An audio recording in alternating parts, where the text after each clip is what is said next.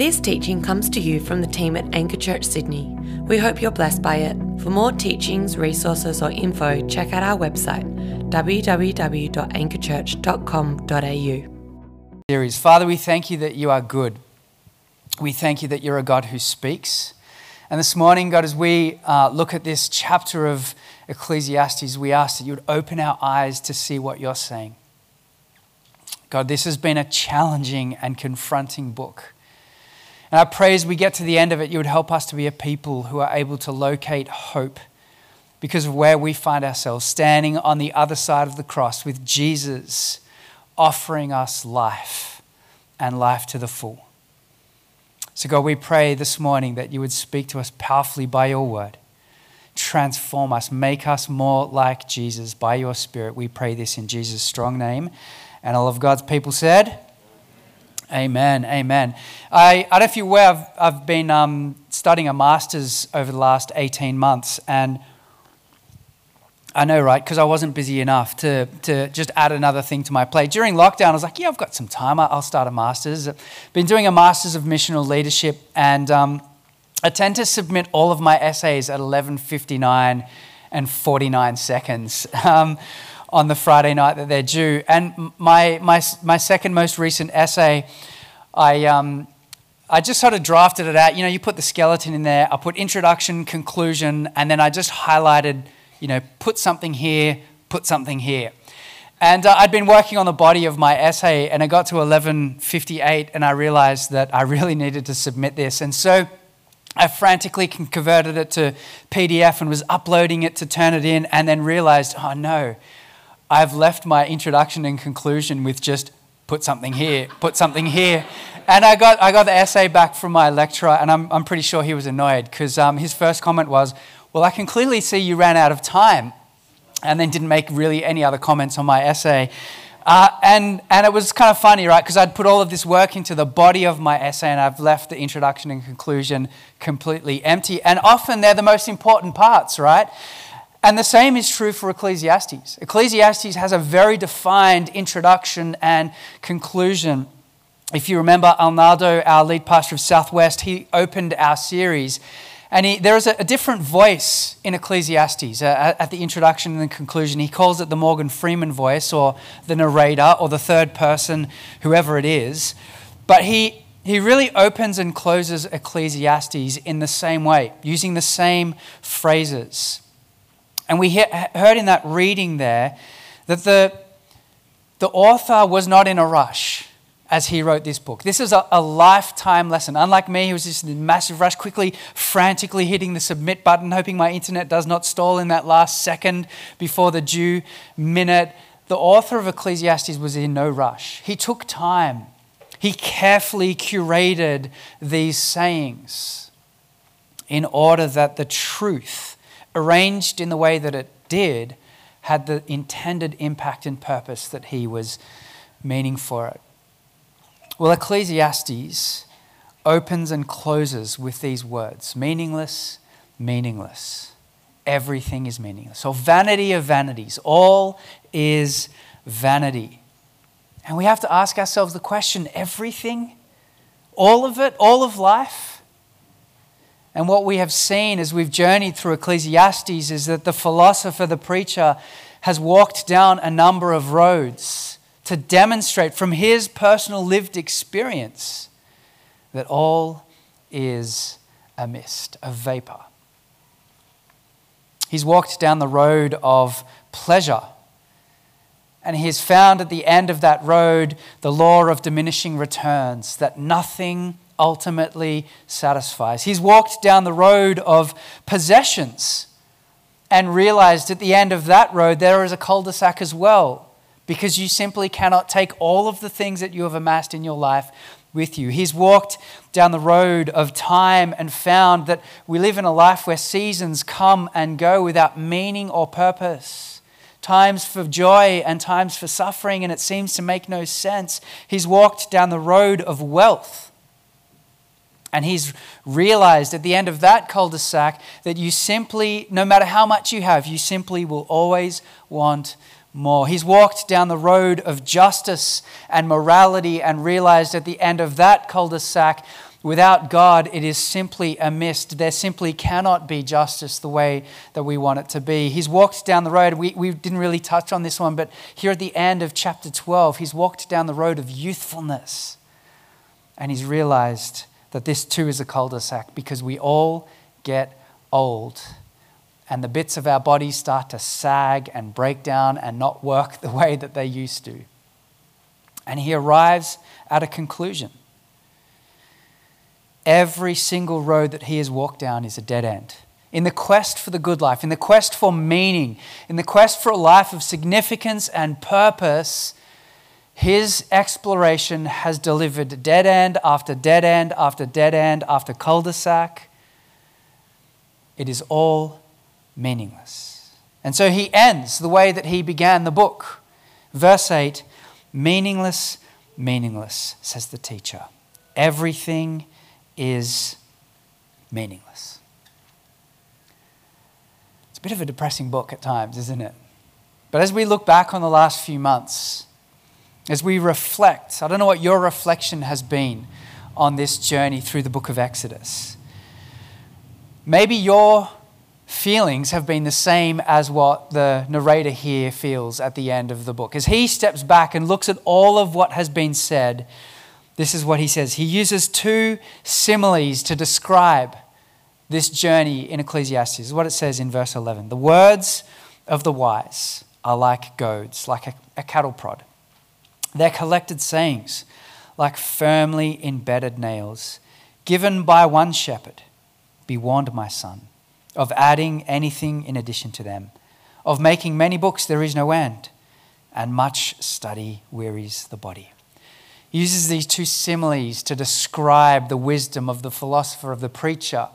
He says, firstly, these words are like a, goad, like a cattle prod, like a, an implement that a, a, herdsman will use to prod sheep and cattle to steer them in the right direction. And as we've read through Ecclesiastes and, and preached through this series, perhaps you've felt that.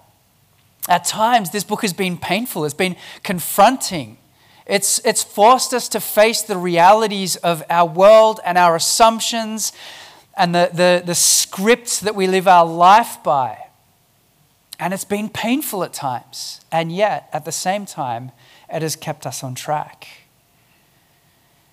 The second thing he says is they're, they're like nails firmly driven into timber that once those nails have been driven in, they're very difficult to remove. I don't know if you've ever tried doing that, removing a nail that has been, you know, embedded beneath the surface of the timber. You, tr- you try and get that sucker out. It's really hard. And perhaps what the, the, um, the narrator here is saying is that the, the sayings of the philosopher tend to lodge themselves in our minds and in our subconscious. They're firmly embedded in there and they become a part of our shaping worldview. Once they get in there, they're hard to get out. These are the sayings of the preacher that haunt the dreams of the secular mind. They become lyrics of songs, like Ecclesiastes 3 that Pete Seeger and the Byrds put into that song, Turn, Turn, Turn.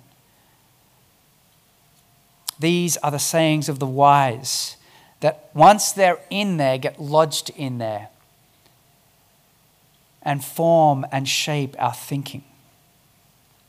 And so, what do we do with this letter? This letter that has prodded us and probed us and forced us to think. And perhaps for you, that it really depends on where you sit in your faith journey. Maybe you wouldn't call yourself a Christian. Maybe you find yourself on the journey of seeking, trying to discover this. And this book has really confronted the assumptions of your worldview. Perhaps you find yourself in the, the de- church deconstructing category and you think, you know what?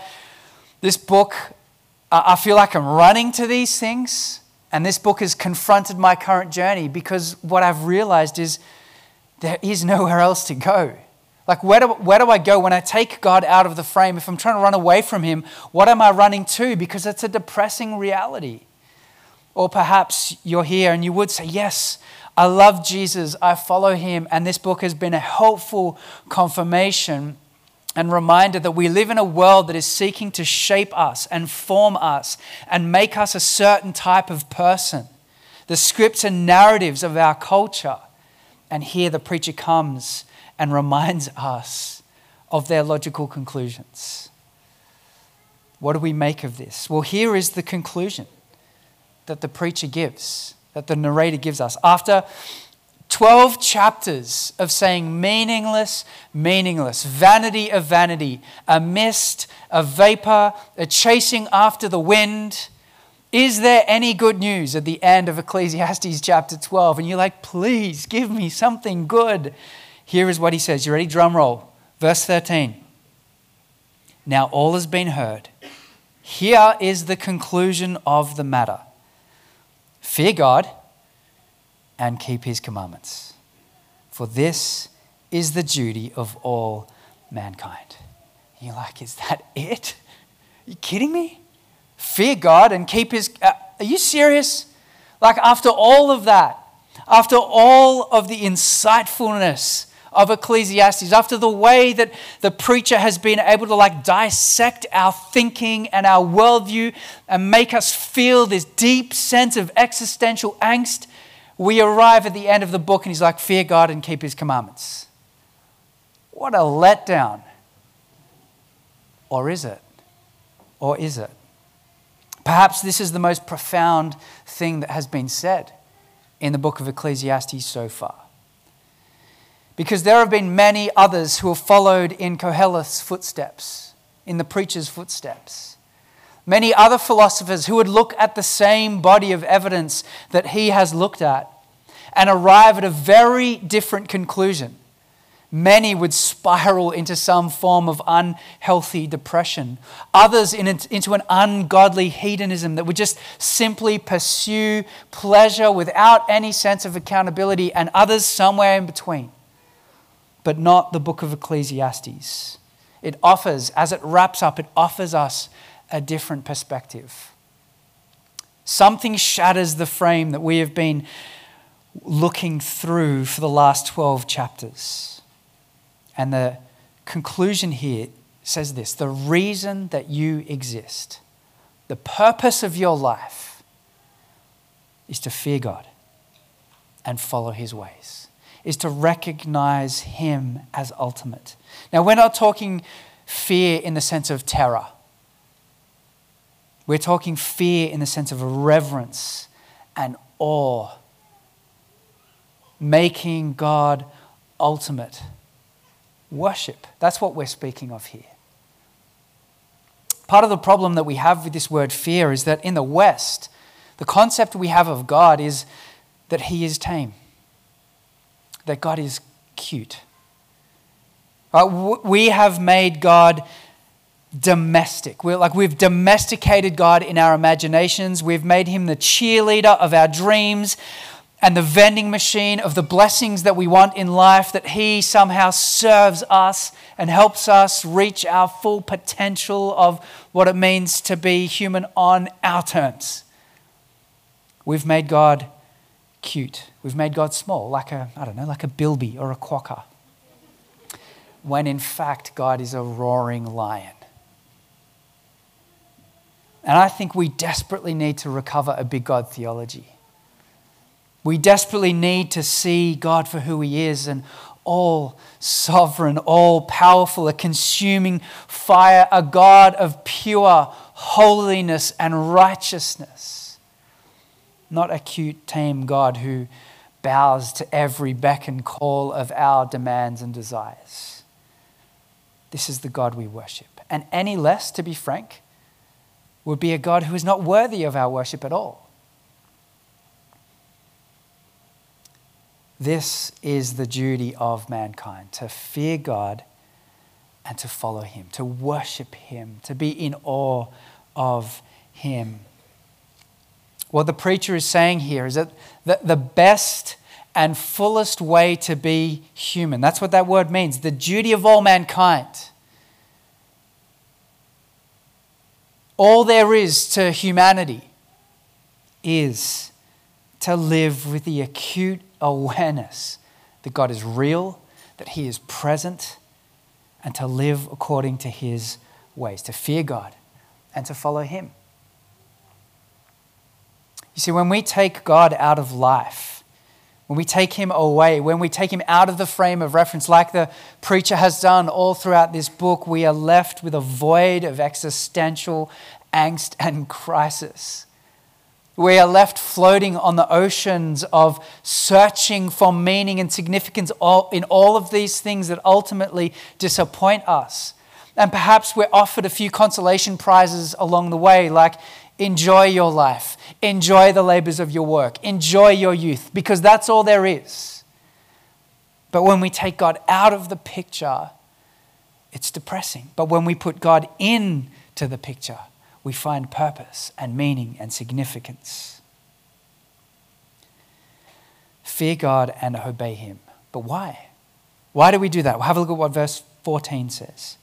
For God will bring every deed into judgment including every hidden thing, whether good or evil. The end. Full stop, the end. Like, wow, really? Finish on judgment? I mean, couldn't, couldn't he lift us up a bit?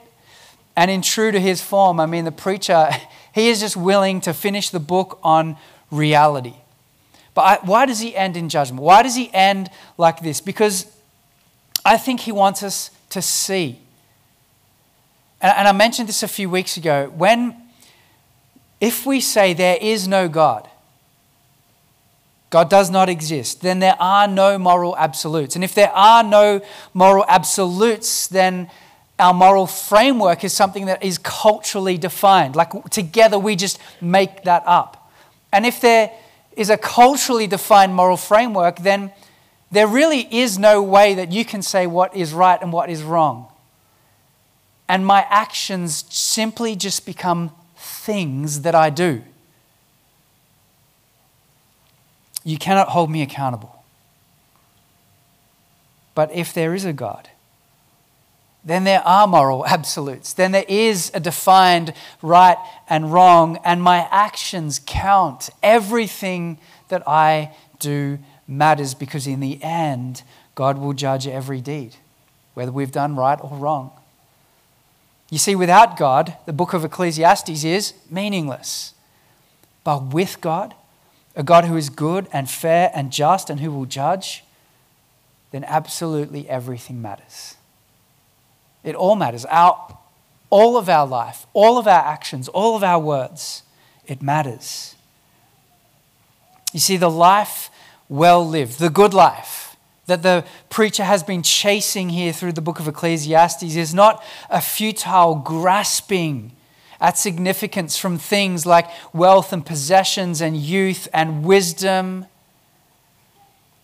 No, the good life is about worshiping God, it's about living with the acute awareness that God is real, that He is present, and that He, above all else, is to be feared. Fear God and obey Him.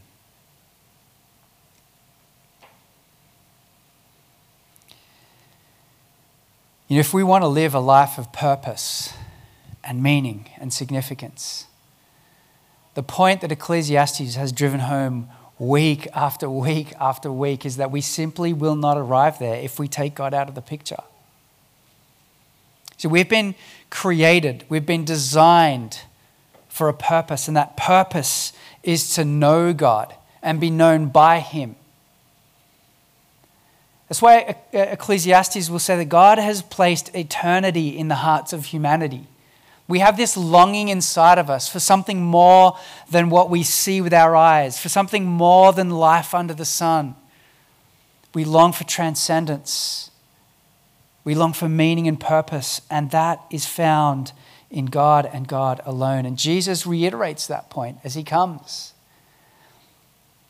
I want to read a, a, short passage of scripture from John chapter 10 for you. It says this. And maybe we've only got 10 10 on the screen. I'm just going to read a little bit more than what's on the screen. Therefore, Jesus said again, Very truly I tell you, I am the gate for the sheep.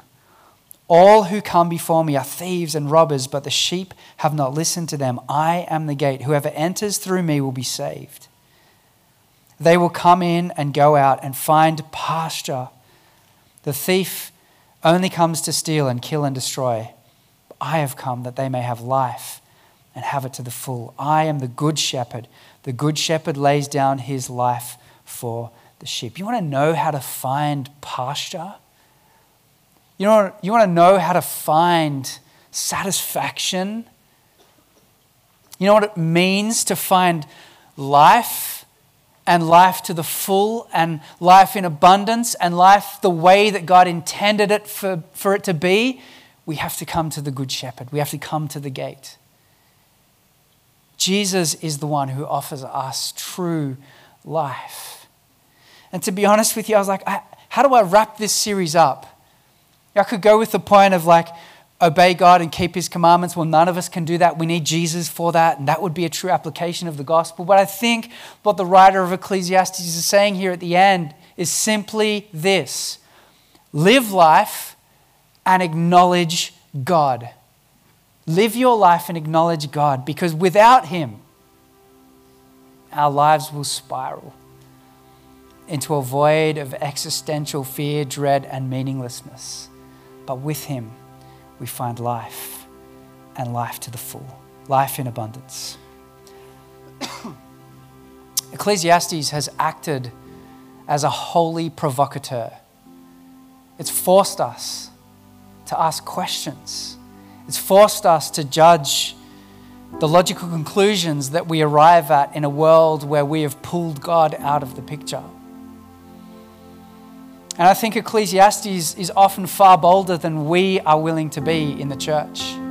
And I wonder if one of the challenges of Ecclesiastes is for us to see what it means to bring the same challenge to our world, our culture. To be holy provocateurs, to be a people who would stand in the midst of a secular age and say, guys, do you see the conclusion of your views? Not in a judgy way, in a pushy way, but in a confronting way, in a way that helps people see. Perhaps the church needs to recover the lost art of being holy provocateurs, a prophetic witness in Western secular culture. And I think that's important because if we don't disrupt the status quo, if we don't force people to think, then what we're simply offering to people is simply Jesus as another optional extra in the buffet of options that they are currently offered. Ecclesiastes brings us to the end of ourselves. It, it brings us to the cul de sac, the dead end. And it says, Life is not found there. What would it look like for us to be a people who would take this culture, our friends, and our family along the journey and say, See, there's nothing here, but can I offer you an alternative? His name is Jesus. And my hope is as we've been through this series on a search for meaning, that you have met Jesus at the end of every cul de sac, that you have met Jesus on the road with the philosopher, that you have met Jesus as every secular narrative of this world has been exposed, that, would we, that we would wake up and see Jesus more clearly as the one who holds out to us the offer of life, of purpose, meaning, significance, and eternity. I am the gate. I am the good shepherd. He is the one who has chosen to lay down his life, to give it up, in order that we might have it. And we're going to celebrate together the Lord's Supper, our weekly, tangible reminder of the gospel. If you are a follower of Jesus, then this meal is for you we invite you to take the time that you need during our, our last set of, of worship together and consider, reflect upon what Christ has done for you. The elements will be up the back on the tables. There is one up the back on the right and one to the left. The grape juice in that small cup represents the body, the, the blood of Jesus that was shed, was poured out for our forgiveness. The bread represents his body that was broken. And Jesus has done this so that you may find life. This meal that we celebrate, far from being a somber occasion, is a celebration of life. a celebration of what Christ has achieved for us. And so we invite you, as, as you are ready, as your heart is ready to head to the back, if you need to do business with God, get on your knees, take the Lord's Supper, pray, go with a friend, ask them to pray for you, but don't leave this space without doing business with God. Perhaps for you this morning, maybe, maybe you know, you haven't taken the Lord's Supper the last few weeks. We've been doing this since COVID, and you realize there's, there's something that's been holding you back. And this morning, you're feeling the prompting of the Spirit to, to head to the back and to pray and to take the Lord's Supper. Maybe you need to do that with your GC leader, whoever it is, the friend who invited you. But this is a time for us to pause, to remember, to participate in our formational practice and habit of celebrating what Jesus has done for us. So I invite you to stand, church, as we transition together to worship, to respond, to celebrate the good news and the gospel of Jesus. Let me pray for us. Jesus, we thank you that you are the gate. You show us the way to life, that you are the good shepherd, that you lead us on the path. This morning, we want to confess that too often we've lived our lives without you. So often we've chosen to believe the narrative of the world around us. We're drawn in by it, we find it compelling. And so this morning, would you bring us back? Help us to be a people who would not simply just believe this but embody this to our culture to be a church of holy provocateurs that would demonstrate and declare to a watching world that every place that you are searching for meaning is a dead end. God, may, may we be a people who find life and life to its full, life abundantly, a life of purpose, a life of meaning and significance, and the promise of life everlasting only in Jesus.